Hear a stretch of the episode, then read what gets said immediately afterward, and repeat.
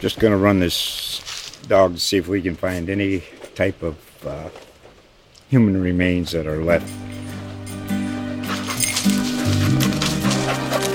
Listen to Where Secrets Go to Die The Disappearance of Derek Hennigan.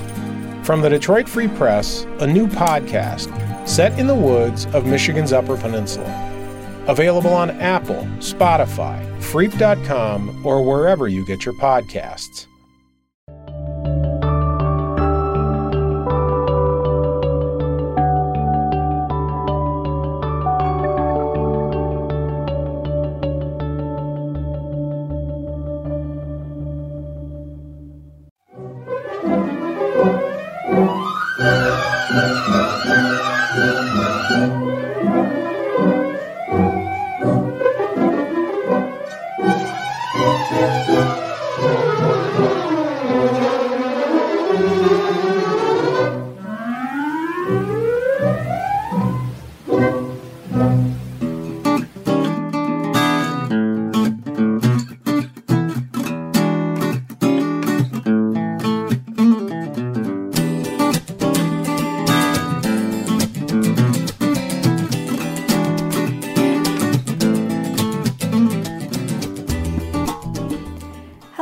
Everyone. I'm Joanna Tzouvelis, host of Belmont Buzz. And today is April 29th, 2021. And I'm actually taping the show out, out of the studio. And pleased that it's not via Zoom, it's being brought to you in person in the office and home of local Belmont podiatrist Dr. David Alper.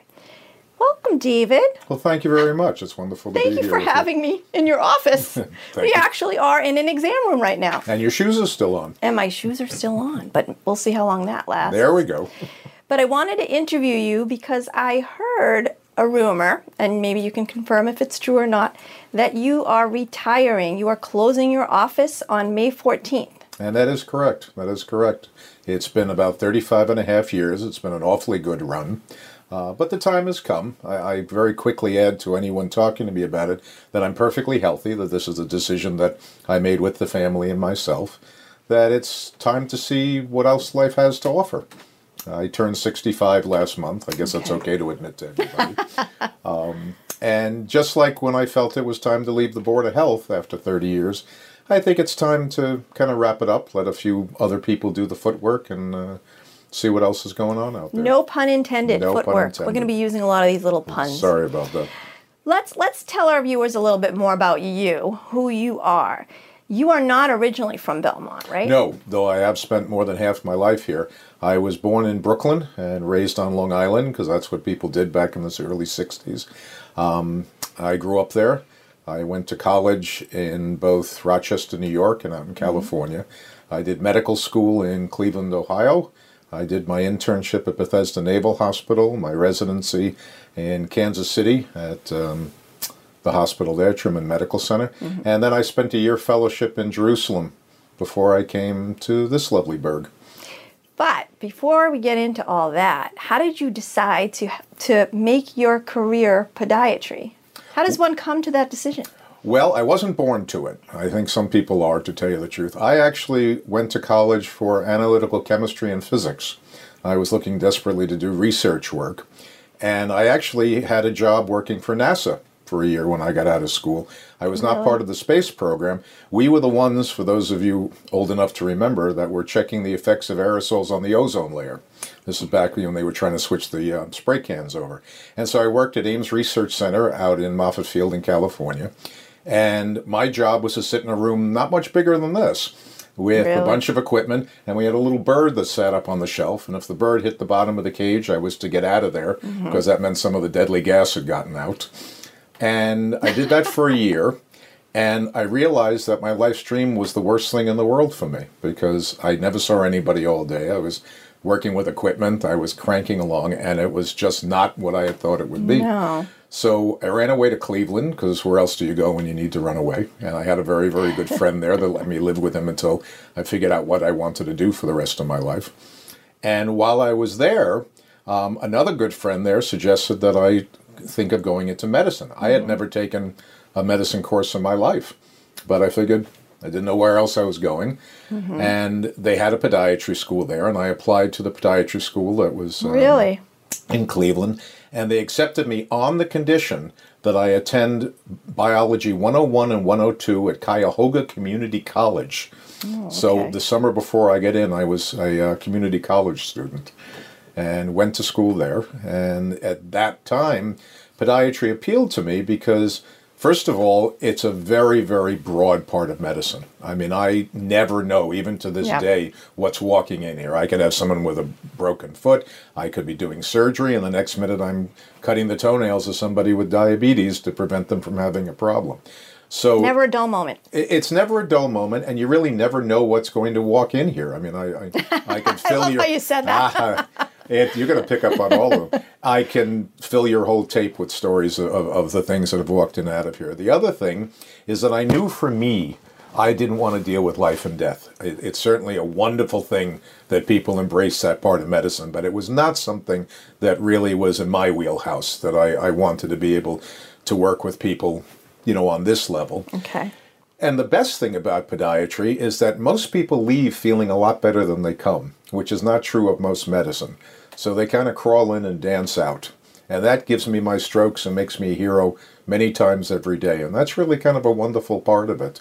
Um, right. Well, I was going to ask you what you find most, what you have found most rewarding about your career. So you would say that that's what you found. The amount of relief that I'm able to give people because of, of the training that I've had, because of the care that I'm able to render, it never gets old. It never gets old.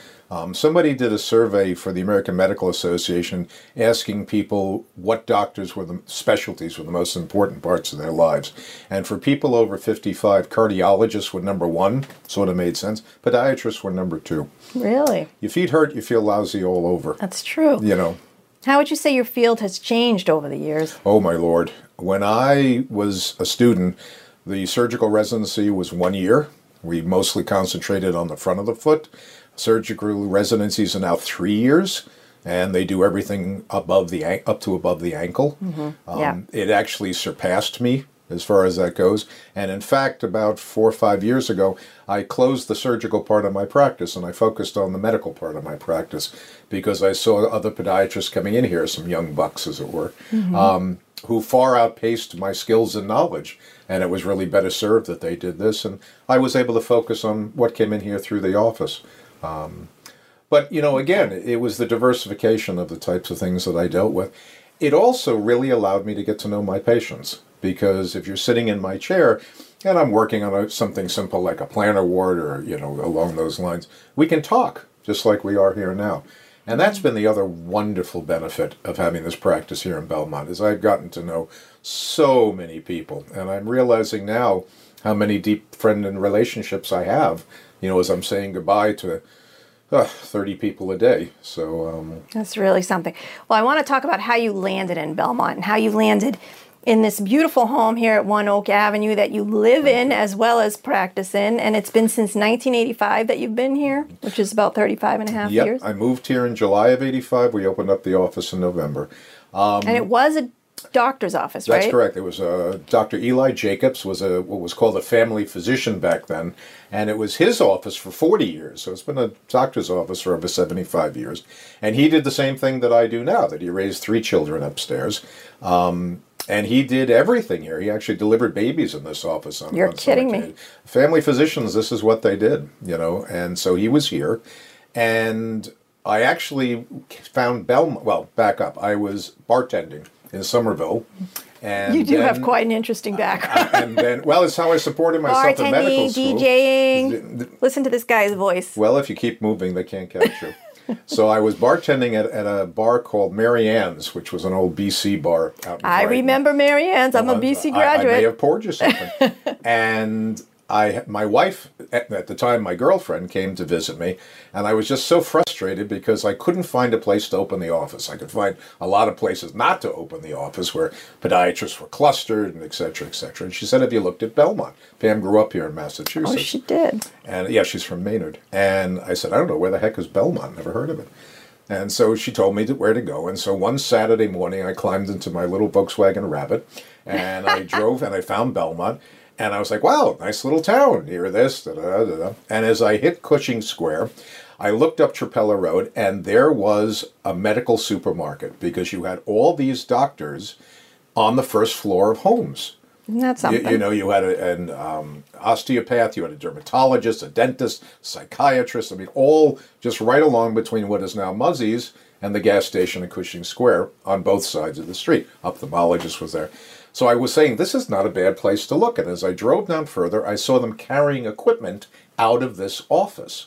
That's just It's destiny, right? Some things Fate, are just destiny. meant to be. So I walked up the stairs, and there were Dr. and Mrs. Jacobs hanging out inside here, kind of packing boxes. And I knocked on the door. I was dressed like a schlub because I figured I wasn't going to see anybody. And I said, "Has anybody rented this space?" And they kind of looked at each other and said, "Well, we didn't think of renting it. We live here."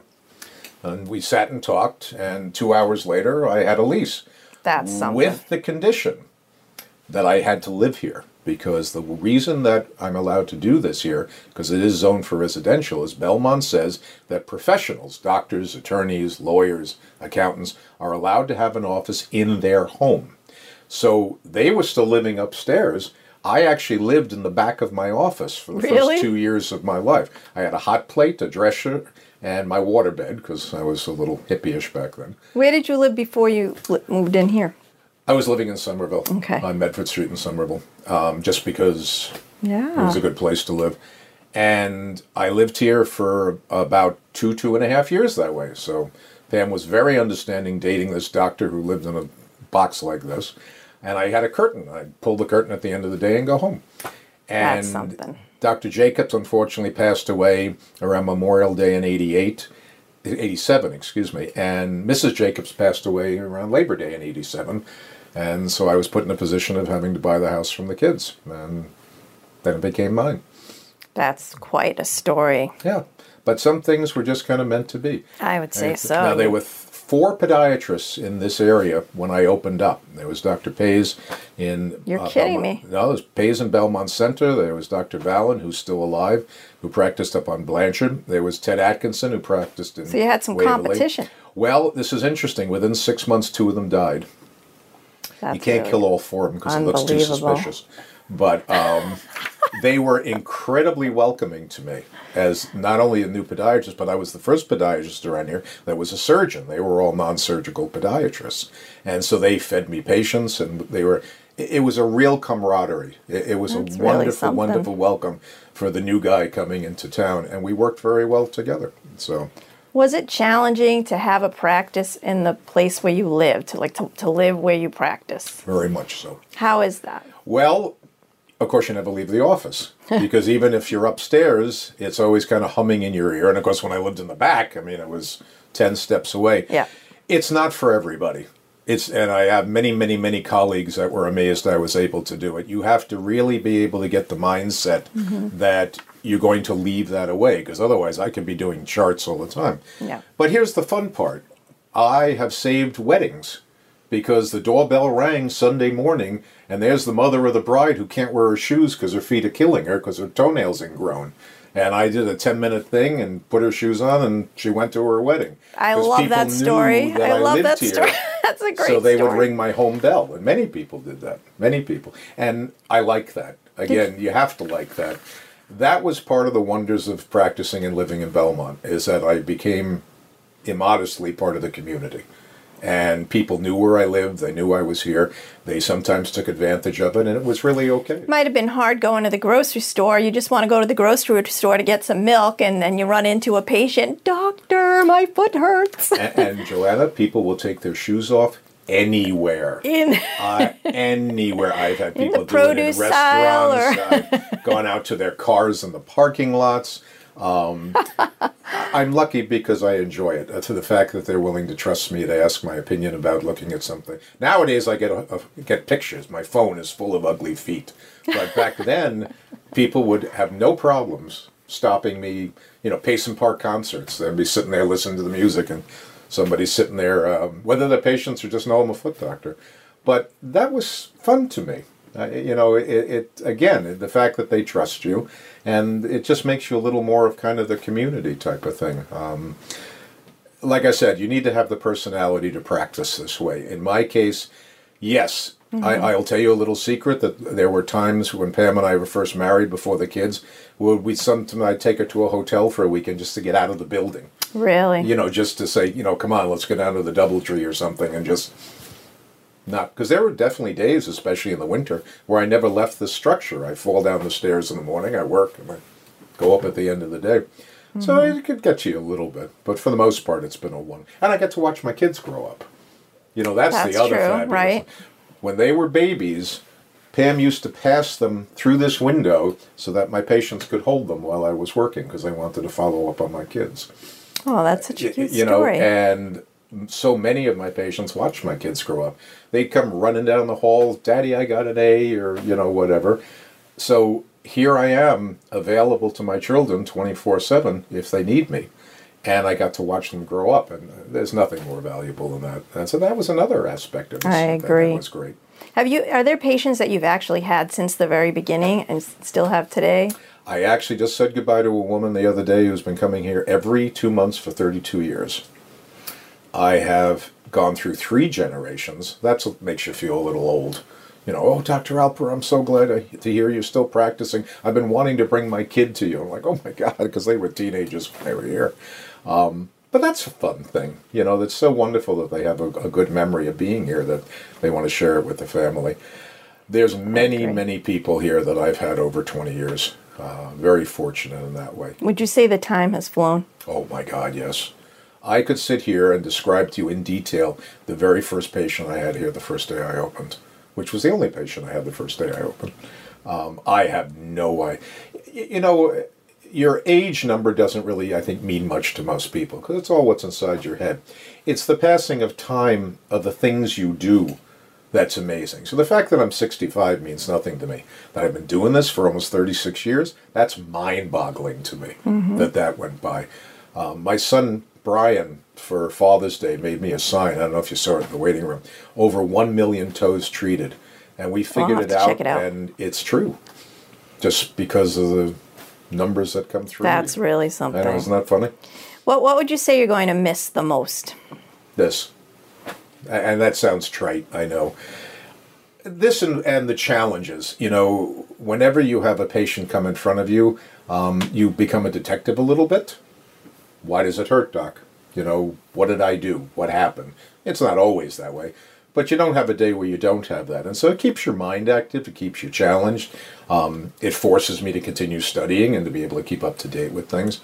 But it's absolutely the, the, the personal aspect of it. And that, again, is one of the things unique about podiatry. You know, if you're going into, I don't know, a urologist or, or, or you know, an orthopedist or something, you're really focused on the problem.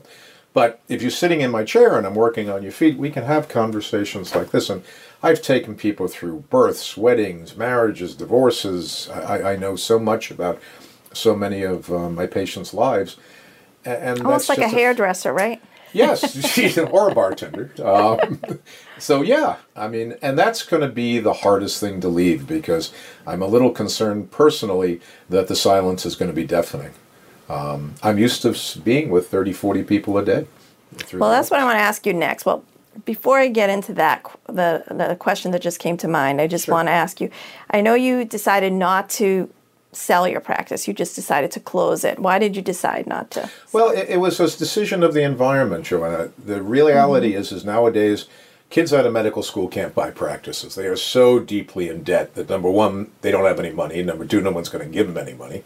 Number three, they need a big salary from day one to start paying off those student loans. So when I opened up, uh, this is just what you did. And I went to a bank, I actually went to 12 banks until I found one, that lent me money to start a business. You can't do that nowadays, fresh out of medical school, No. with six figures of debt. That's Uh, true. you know, so that was, you know, so that whole group of people was out the door for me. Um, practices in Massachusetts generally don't merge together, kind of by each other. I did actually approach Mount Auburn Hospital very briefly, but they're not really doing that too much either.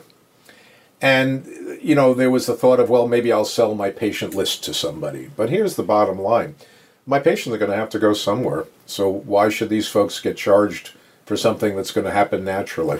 Mm-hmm. And I guess the other thing, which was a personal thing, whenever you sell a medical practice, like with any other business, you usually spend four to six months with the person taking over. You know, kind of put your arm around their shoulder and Yeah. introduce them. I, I didn't want to do that. Okay. I, I, just, you know, the thought of, of working with somebody after all this time, I guess I don't play well with others. Um, the, the fact of having to pass my patients over and the likes, it just wasn't in my wheelhouse. And so I figured, all right, uh, my kids have zero interest in medicine. I guess I should put that out there, um, which is fine. None of them went into the medical No, field. no you have you have two 23-year-old twins and a 21-year-old. Right, and my my 23 year old son Adam is a mechanical engineer here in Boston. Um, my daughter is currently getting her MBA at King's College in London, and my youngest is studying to become a marine biologist up at Biddeford, Maine. No idea where that came from. I think I have an idea where that came from. You have a fish tank, which we're going to go take a look Well, at. Well, I do have a fish tank, I- and I actually have five of them in the basement because I have a son who's a marine biologist. That's so really you don't want to something. schlep to the basement. But um, yeah, so when I added it all up together, you know, it just was kind of like, it's time. Now, if another doctor decides to come along and take the house and the and the office and turn it in, that would be fabulous. You You're know, not quite there yet, though. you know, it's such a huge thing to shut down something that's been part of your life for so long that I'm focusing on one thing at a time. Right. Belmont is a deep, deep, deep part of me, and so I've got to figure out where we're going to live. Well, and you know, You haven't figured out, like, do you know what you want to do in your retirement? when I grow up. Uh, well, I, I'm very fortunate. I sit on a couple of national boards. I, I am on the board of trustees of the American Podiatry Association. So you plan to stay on those boards? Yep, and I also sit on national boards for American Diabetes. Um, I teach at Northeastern's PA program, and I'm hoping to do more teaching. So these are the types of things I'll slide into. COVID obviously makes it the worst year to retire because you're kind of held down a little bit. Uh, but one of the other things I'm really looking forward to doing eventually is going back to school. You know, the universities here in the Boston area allow seniors to audit classes at no cost. Oh, I did not know So that. So you don't get credits, of course, but you can sit in and take the lectures, and they'll actually grade your papers. what do you things. think you want to study? You know, everything I've never studied. I, I, art Good history, music history, um, you know, anthropology. I mean, just things that you know when you're, especially when you're a STEM student. We didn't call it that back then. You know, you're on the track for that, and so the left side of the brain stuff kind of gets left over on the side. Um, I think the idea of sitting at a university classroom with a bunch of students and a professor, I think appeals to me I can see you being a professor, though. well, I, do. I do enjoy my teaching. I, I must admit, but um, yeah, I could kind of expand the mind a little bit with that. I, I'm really. I'm not doing willing to do it virtually. I want to be back in the classroom. So I'm waiting for COVID to uh, subside Mm-hmm. enough to let the schools open up again and, uh, Well, let's hope. and let us come in. I, I want to talk about how you really are part of this community, this Belmont community, and I'm sure that you plan to stay in the area or maybe even in the town when you retire. But that's one thing that I think makes you special, not just at, you know as a podiatrist. I mean, I think it makes you special as a podiatrist and as a resident is the fact that you got so involved in so many things in this town. You you served on the board of health for 30 years. You helped found the Payson Park Music Festival and sponsor it every year. I mean, I can go on and on. Tell me, tell tell our viewers more about all the things that you've done oh, for this community. Um, Let me take it a different way, Joanna. uh, I have always believed, and I've tried to desperately teach my children too, that you, in order to live in a good community, you have to make it a good community. And obviously, everybody has their own comfort level of what depth you do that in. But I wanted to make sure that this was going to be a town that, that I would enjoy living in, and I wanted to, to help that happen. When I first opened the office, nobody knew me here. I mean, why would they come to me? I was like some guy that hung up a sign The guy from Brooklyn. the guy from Brooklyn. So I started getting out there, letting people know I was here. I did not want to build a practice by putting up signs and handing out coupons and things like that. I really felt that people should get to know the doctor behind the practice. And as so, I, if there were three people in a mm-hmm. room, I brought a slide projector and gave a talk on feet, and I attended things. And and and the more that I did it, the more I saw the type of community that it was. That you really so so many people here had kind of the Cheers mentality. You know, where everybody knows Where your name. everybody knows Where your name. everybody knows your name. And I wanted that so desperately to be for my home.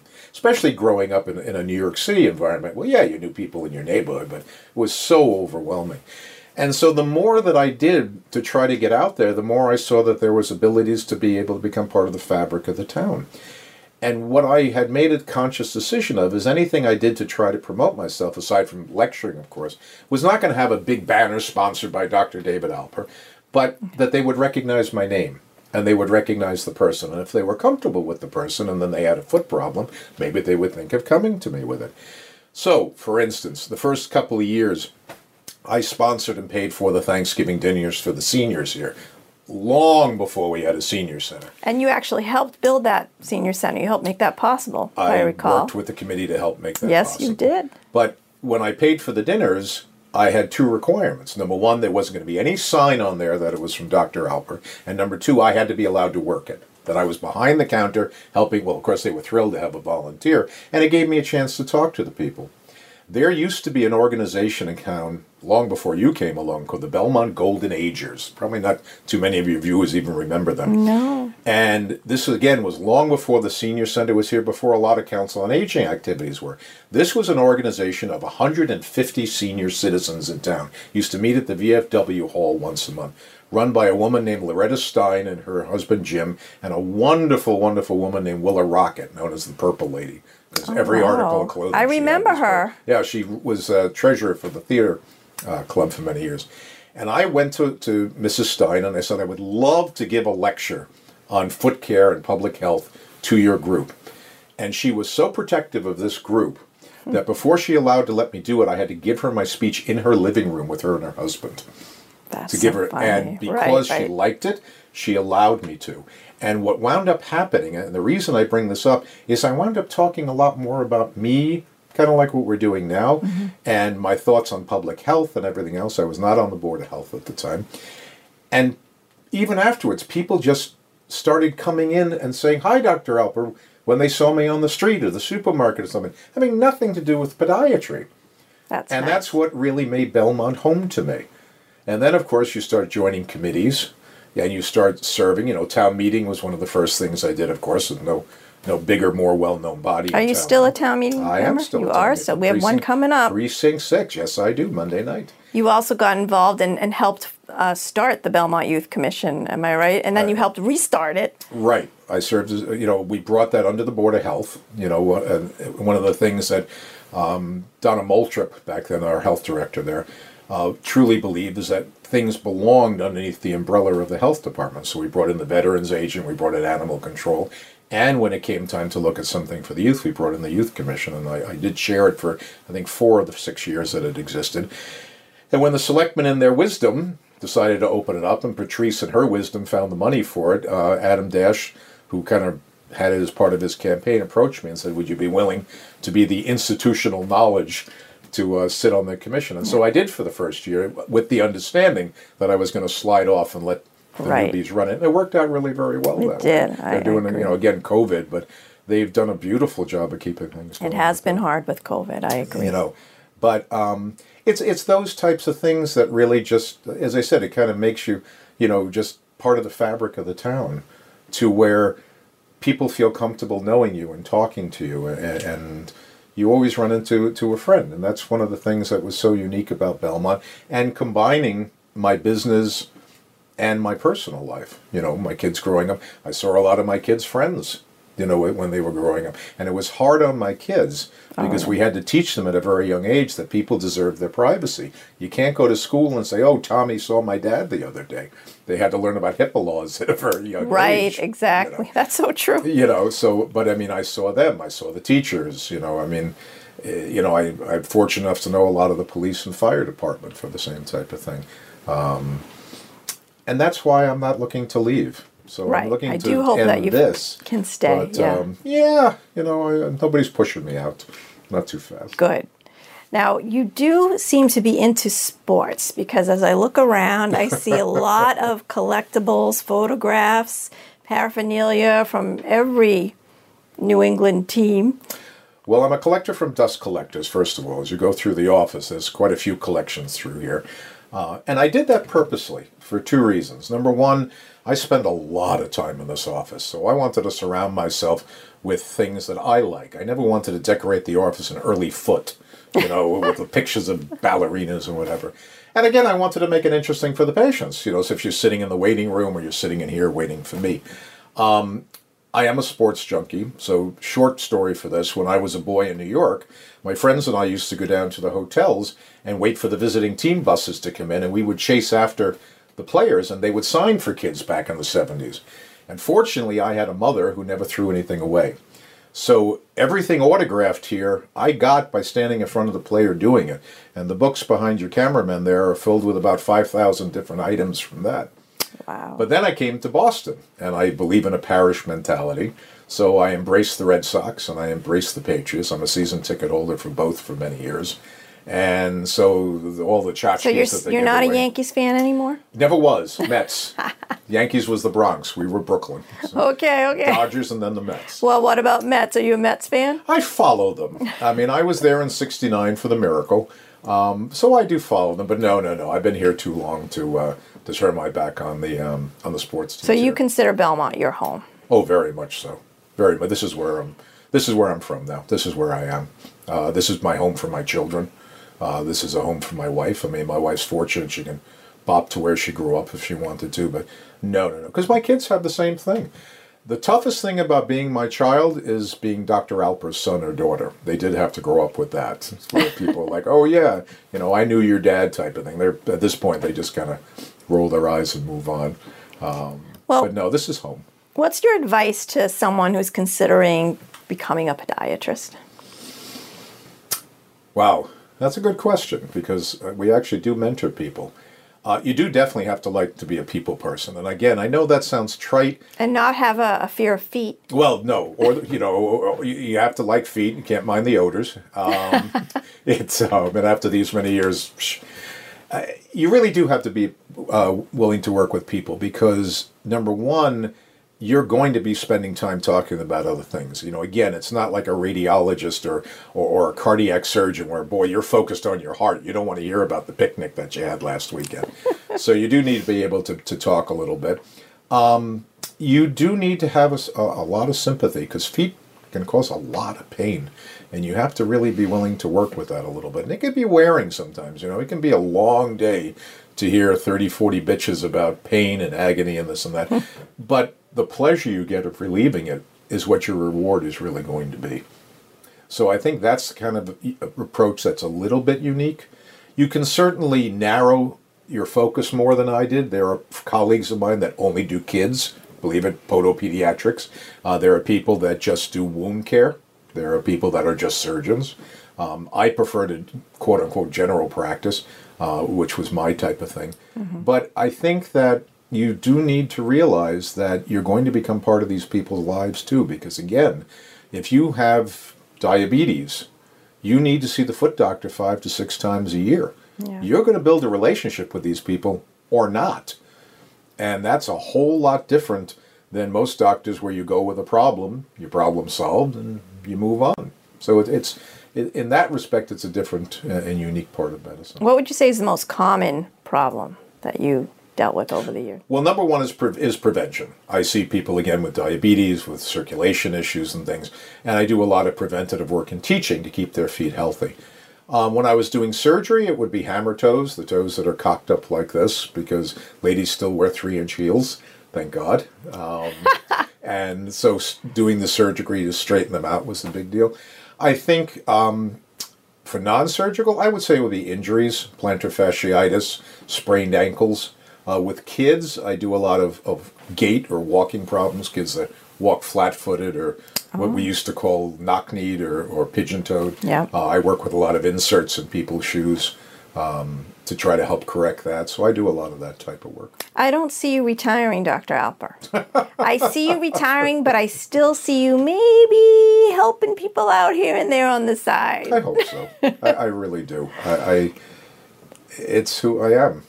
You know, it's it's part of what I've done for, like I said, more than half my life. Um, and I'm very, very fortunate that I've got my health. I've, I've got clarity of mind. My my hands are still good.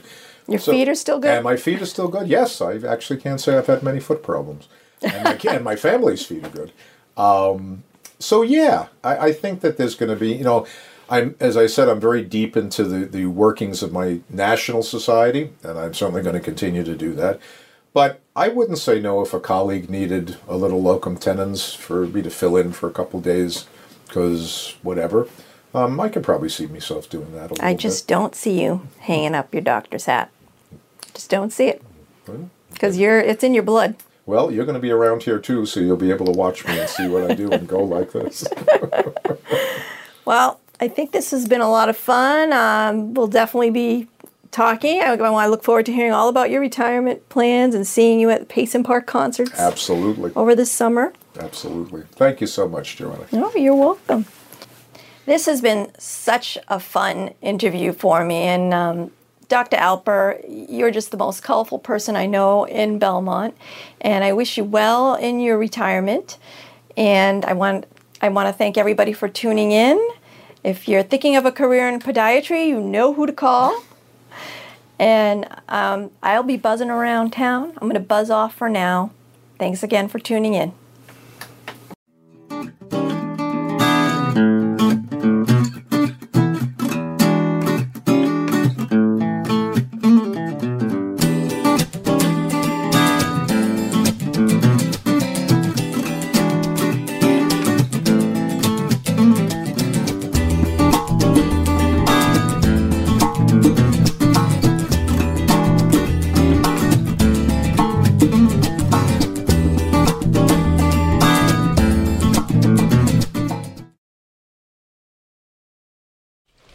Just gonna run this dog to see if we can find any type of uh, human remains that are left.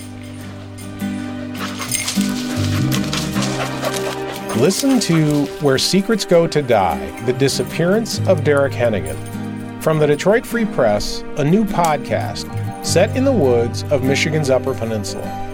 Available on Apple, Spotify, Freep.com, or wherever you get your podcasts.